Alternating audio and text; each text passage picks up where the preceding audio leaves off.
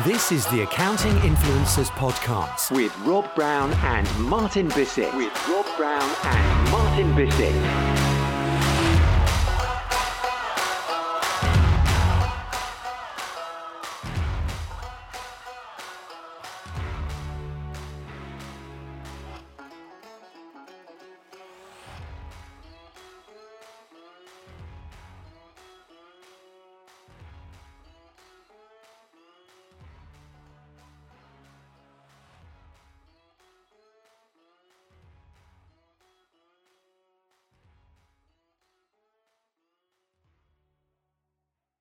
And welcome to the show. And I'm thrilled to have with me today the wonderful Sam Allred. Hello, sir. Hello, Rob. Thanks so much for having me on. Sam, super to have you on. Some people may not have come across you. So tell us a bit about your background and your areas of passion and expertise. Uh, I've spent my entire career in public accounting. I started with one of the big eight firms, Main Hurdman, that's now become KPMG, one of the big four. I started in compliance and, and the door opened to get into consulting within my second year of my career. So I've spent most of my entire career on the consulting side of things, being an advisor to clients. About 20 years ago, I started to work with accounting firms full time. So for almost 21 years, I have worked with literally four to 500 accounting firms across North America. Started an organization called Upstream Academy. It's really management consulting with accounting firms, helping them get continually better, helping them become high performance firms. That's really what we're focused on. What kind of shape do you feel the accounting profession profession is in right now, Sam? Well, I think it's in great shape. When we started into this pandemic, there was concern what's going to be the impact. There were a lot of firms that did projections saying, well, how will we do if we're 30% below budget? The vast majority of clients I have are somewhere between 5 and 12% above their last year budget that they set coming into this year, not knowing there would be a pandemic. Most of them have eclipsed their performance last year, and the vast majority of clients I have last year was their best year ever. So eh, when you ask how we're doing, to think that we would do that well in the face of a global pandemic, it just tells you how resilient we are, how needed we are with clients. And so the vast majority of clients I have are having a banner year in the midst of a significant pandemic that borders on recession at times. Yeah, but that's purely down to your intervention, isn't it, that they're doing so well? Thanks for pointing out what I thought was the obvious.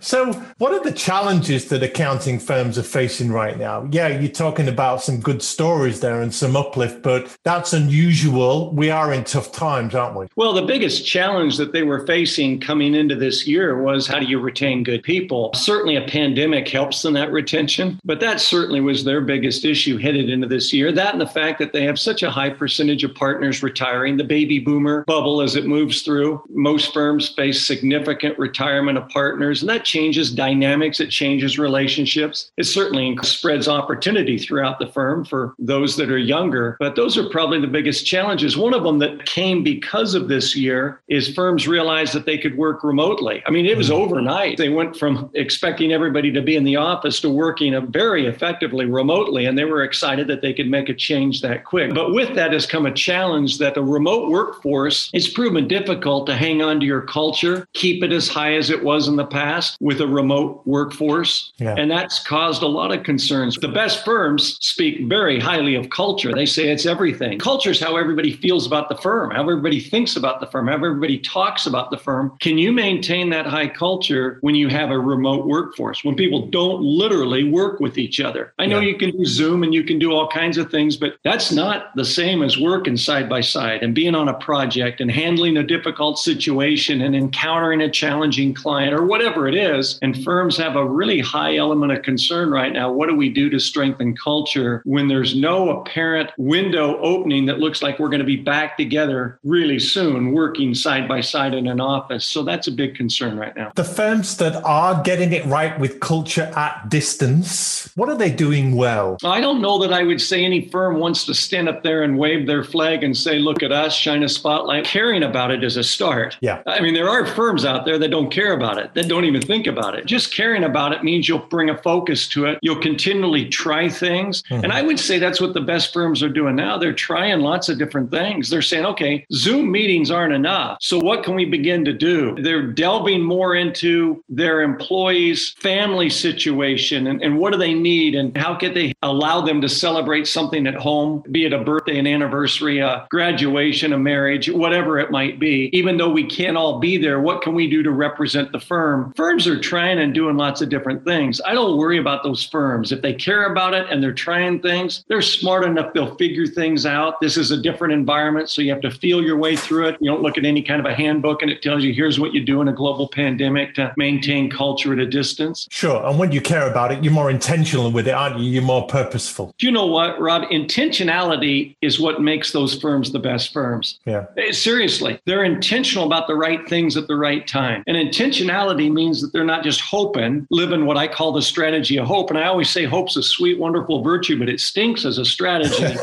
and there's a lot of firms that live the strategy of hope. They hope everything will work out. And hope never delivers in that way. Yeah. Hope is more faith based, but it doesn't deliver from a business standpoint. And so I think the firms that are intentional are the ones that are going to win. And when you say win, what does getting it right look like? What are the upsides of a strong culture? Oh, I think you retain people. It's the glue that keeps everybody there. Rob, it's the glue that keeps your rock stars and your superstars at the firm. I mean, a rock star is just the steady uh, individual that always delivers. You can always count on. They'll always do the right thing. They'll always show up. They'll always be accountable. They'll always contribute. And a superstar is something that blows you away with their talent, skill, and ability. And you can't afford to lose rock stars and superstars. And very literally, culture is what keeps them engaged. It's what helps them advance. It's what keeps them at the firm. It's what keeps them talking positively about the firm to their peers and clients. And they're the ones that our clients value. They're the ones that partners value. They're the ones that most likely can become new partners, owners in the firm. And so culture is literally the glue that keeps your rock stars and superstars. And if, if it's strong, you're going to retain them. If it's not strong, they're going to go somewhere else. I have a saying, that nobody chooses a dysfunctional family. If you're born into one, you make the most of it, but nobody makes that as a conscious choice. And when a firm doesn't have a strong culture, in so many ways, they look dysfunctional. And your rock stars and superstars who have the most options in the marketplace, they'll go somewhere else. Why wouldn't they? Yeah. And I don't know if it's the same in North America there, Sam, but certainly when you talk to managing partners of large accounting firms over here in the UK and you say, what is your biggest challenge? Very often they'll say, getting enough of the right people to drive our growth. Do you find that over there? Oh, yeah. It's all about people. I'm sure you've read Jim Collins' book, Good to Great, mm-hmm. but his chapter three of that book, it ought to be chiseled in stone somewhere because it is so sensical in, in what it teaches. But it's, it's the team bus. Yeah, it's it's get the wrong people off the bus, get the right people on your firm bus, and get them in the right seats. And it's not a lot more complex than that. And I think the really good firms do a wonderful job of exactly that, recognizing very early who shouldn't be on our firm bus. And it's strange. I have found firms, the impression they give you about an individual is they're not very good, but they're better than nobody at all.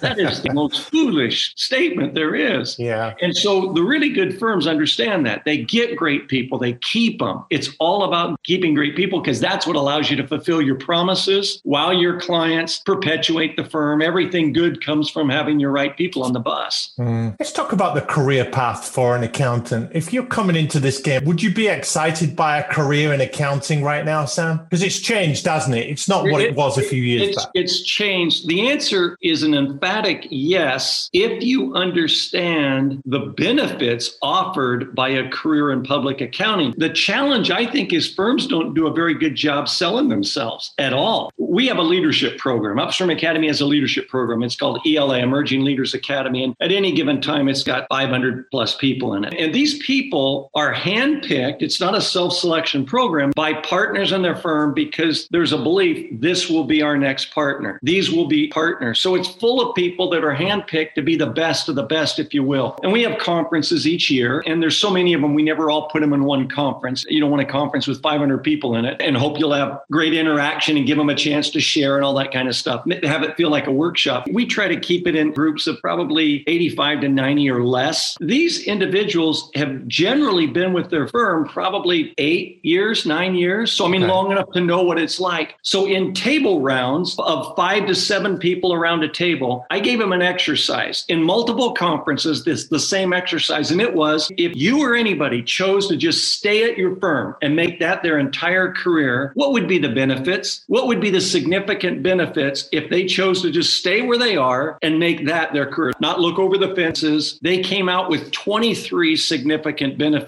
I'd ask, you know, share a benefit. Somebody would raise their hand. I'd call them and they'd say, you get to work with professionals every single day. And immediately a hand would go up. I thought it was somebody wanting to share another one. And so I would call on that person. They'd say, I just want to make a comment about what was just shared. And then the comment that I heard on every one of these things was, don't take this for granted. Yeah. I was in a public accounting firm. I left, I went to industry. And on day one, I realized I was no longer working with professionals. Mm. And you look at these things the ability to specialize, flexibility, financial stability. I mean, job security, you don't have firms that go out of business, the respect in a community, the fact that you get to work on a whole variety of stimulating things, that you got a path to partner, that you're always asked to take the high road. You're never asked to do something that's immoral or illegal or unethical. And, and it went on and on 23 significant benefits. And, and I think you'd be hard pressed to find another industry that would offer 23 significant benefits like that. So when you asked me, would you be excited about a career in public accounting? I said, boy, if you really knew what it offered, yeah. I don't know who else offers what we have. It's unbelievable. But firms don't do a good job of touting that. And I'm thinking to myself, why would you not tell somebody, here's the 20 benefits you could get if you made this your career? So if you ever are enticed to look over the fence, match up these benefits. Because so often the stories of how many people left and then immediately recognized one of them was advancement opportunities. Somebody said in an accounting firm, everybody shares advancement opportunities. And a young lady raised her hand and I called on her and she said, You know what? I left public accounting. I went into private industry and I realized there were such limited advancement opportunities. If there was a new opportunity, only one person could get it. So nobody wanted to help you. Mm. It wasn't collaborative, it wasn't teamwork. Everybody was fighting to see who could get this advancement opportunity. She said that was so foreign from being in an accounting firm where everybody could be advanced to supervisor, to manager, to senior manager, on to partner if they wanted to, and were willing to work for it. That's kind of an amazing thing. Yeah. Sometimes you hear emerging leaders, as you call them, wannabe partners saying, I don't know what I need to do to make partner. Where does that come from? Is that a cultural thing? Is that a leadership thing? The firm's not communicating that, that? If it's a leadership thing, Rob, it's poor leadership. Yeah. Too many firms struggle to clarify what the path is to partner. It's almost like they mystify it rather than clarify it. The whole path seems shrouded in mystery. And so if I'm a manager and I say to a partner, how am I doing and what do I need to do? I'm more likely to hear you doing just fine. Yeah. We'll Stick around. You'll be okay. We'll look yeah. after you. Yeah. We'll, we'll, let you know when you're ready. And, and they're not willing to say, Sam, here are your strengths. You need to play more to these strengths. And Sam, here are your weaknesses. And you need to do some damage control because we're not really anxious to have you bring these weaknesses into this partner group. Mm-hmm. And these are the specific things you need to work on. And here's where you are in the path. And here's your reasonable timeline. And we're willing to help you.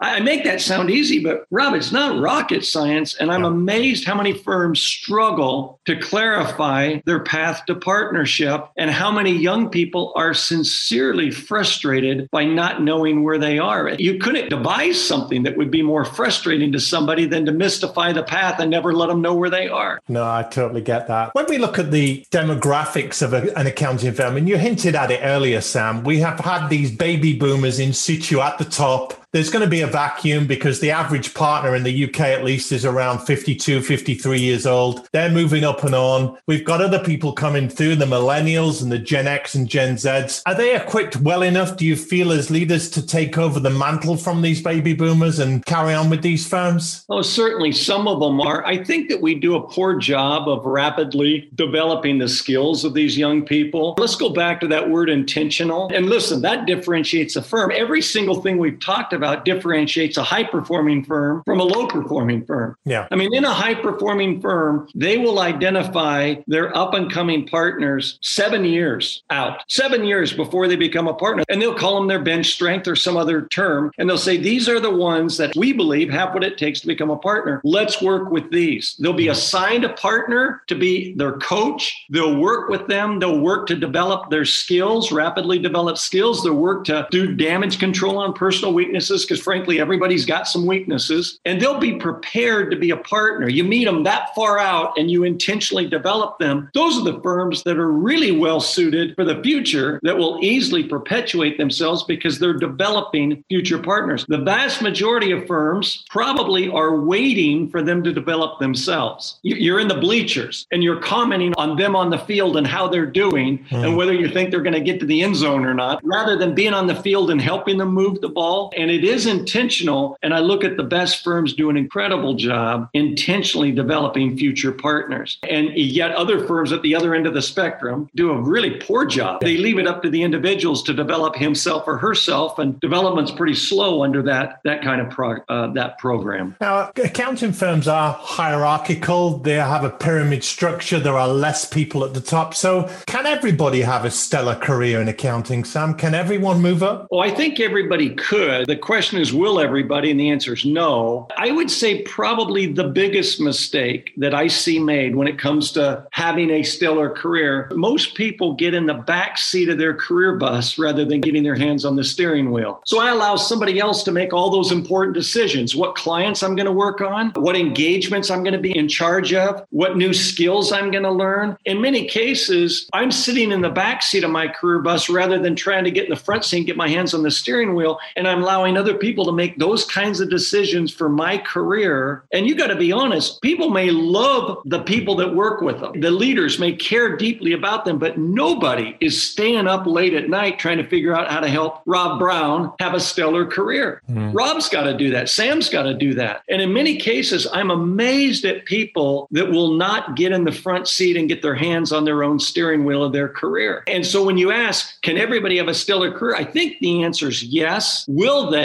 No. They could have a good career and likely will. I think about those 23 benefits I shared. What a wonderful place to be. Yeah. But that's a good career. A stellar career is this kind of career that you, you want to talk about. You're amazed by. It's so many different aspects of a stellar career. It's not just the financial side that I can afford to retire and do whatever I want to do, but it's also that I made a difference in the lives of clients, a literal difference where I heard time and time again, you were such a better organization or I'm such a better individual because of your help, that you made a difference in the lives of your peers, that you developed friends, close, lifelong friends from your clients, and on and on and on. A stellar career, in my mind, is very different than a good career. Yet everybody could have that stellar career if they would apply themselves and do the basic things that it requires to have a stellar career, the things that I'm calling getting your hands on the steering wheel of your career. And so often they don't. Yeah. So in our methodology here at the Business Development Academy, we say that there are five core skills that are 21st century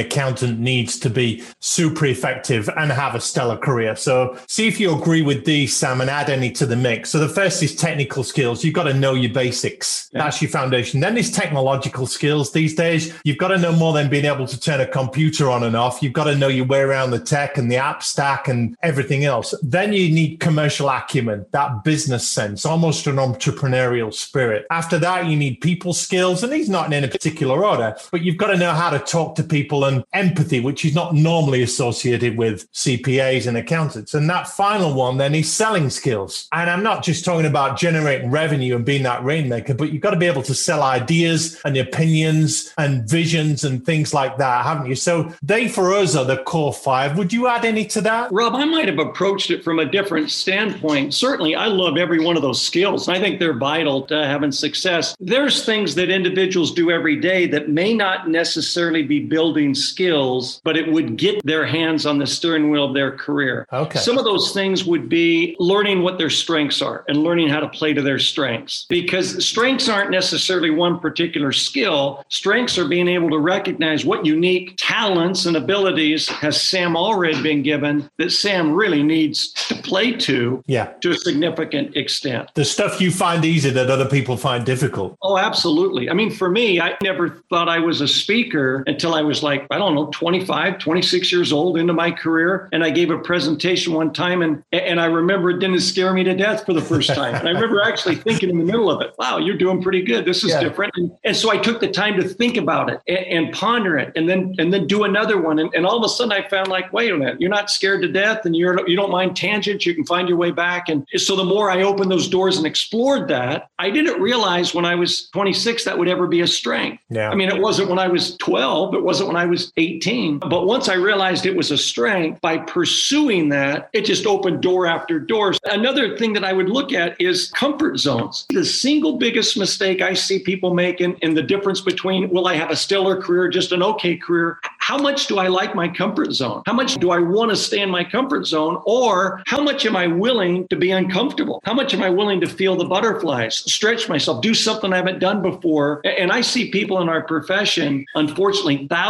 of them that are willing to get in and stay in their comfort zone. And they might be very good at what they do, but they already know how to do it. So they're living off of existing skills. Yeah. But wait a minute, Sam. We're talking about accountants here. They're risk averse. They want to play it safe. So in their comfort zone is a safe place to be. Oh, it is. So think about how what a blessing it is to advance rapidly if in an accounting firm you're willing to be one of the few that gets out of your comfort zone. Yeah. That takes on assignments. My all-time favorite quote by Thomas Edison, he said, opportunity is missed by most people because it comes dressed in overalls and looks like work. Yeah. So think about the individual that's willing to say, I'll take that difficult client. I'll take that engagement. I'll take that challenging assignment and use it as an incredible stepping stone and then turn around and look for another one. That's the interesting thing that I see so many people in our profession not doing. They don't want to feel the butterflies. Yeah. And the butterflies are what happens when we're willing to step out and stretch ourselves. They're not willing to seek corrective feedback. They're not willing to go to people and say, look, I want you to give it to me straight. How did I do in that presentation? How did I do on that assignment? What could I do better? And you know what? People around us every day know what we did. They know how we could do better, but they don't want to hurt our feelings. And it's awkward sometimes, usually, to give open, honest, constructive feedback. So if we never ask for it, we're likely not to hear it. Most evaluations aren't open, honest evaluations in our yeah. profession. They're perfunctory, so they can check a mark on the file and say, hey, we did it. So that to me is something else somebody could do to get their hands on the steering wheel of their career, becoming an expert. So many people become really good generalists on a scale of one to 10, 10 being world class knowledge. They, they're a five and six in a bunch of different stuff. You're going to have a way better career if you're an eight, nine, or 10 in fewer things than if you're a five or six in tons of different things. Yeah. I'm reminded of the quote by John Maxwell there, Sam, where he says, say no to the good so you can say yes to the great. Oh, absolutely. Absolutely. So to me, that's what probably differentiates the stellar career from the okay career. And listen, okay career, that's not a negative. Our profession gives hundreds of thousands of people really good careers, but it could give them stellar careers. That's up to the individual. And the individual needs to be willing to say, I've got to work at it. I've got to get out of my comfort zone. I've got to be intentional. Stephen Covey, he had this time management matrix of four quadrants. Remember that? Yeah, yeah. Earth- the Eisenhower